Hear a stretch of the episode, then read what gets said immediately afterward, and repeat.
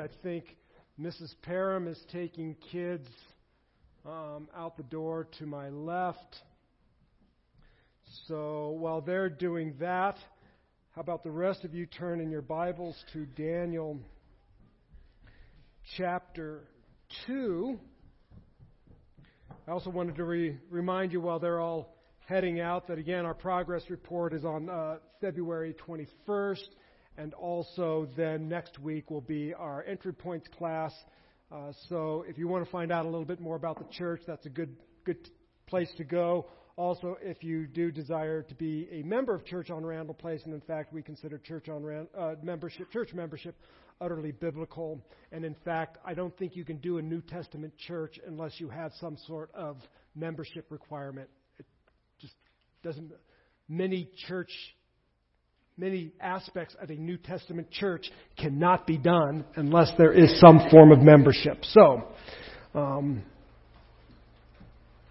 if you want to know more about that, you're in luck. Next week we're going to have a class. We'll talk about that. So, anyways, well, here we are. We're continuing our, our study in the book of Daniel. And we need to just to remind ourselves that the book of Daniel is set in the context of exile.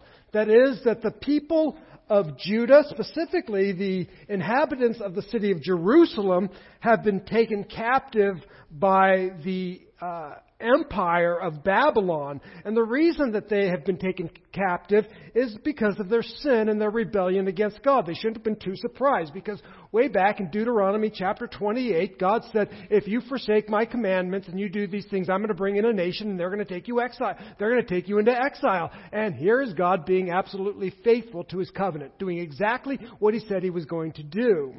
So, because of their sin and their rebellion against God, um, God brought Babylon into um, Judah and specifically Jerusalem and took the people captive.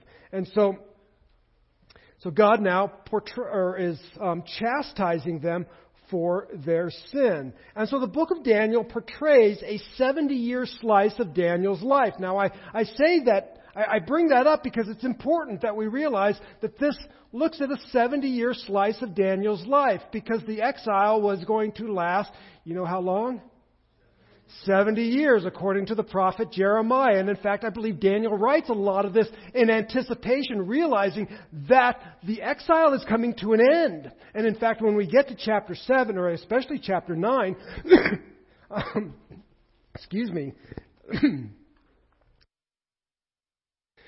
Daniel is praying, saying, I believe that the exile is going to come to an end. And so God now do something. He realizes that the 70 years is coming to an end. So it's set in that context. And so the reason that Daniel writes, he writes for a number of reasons.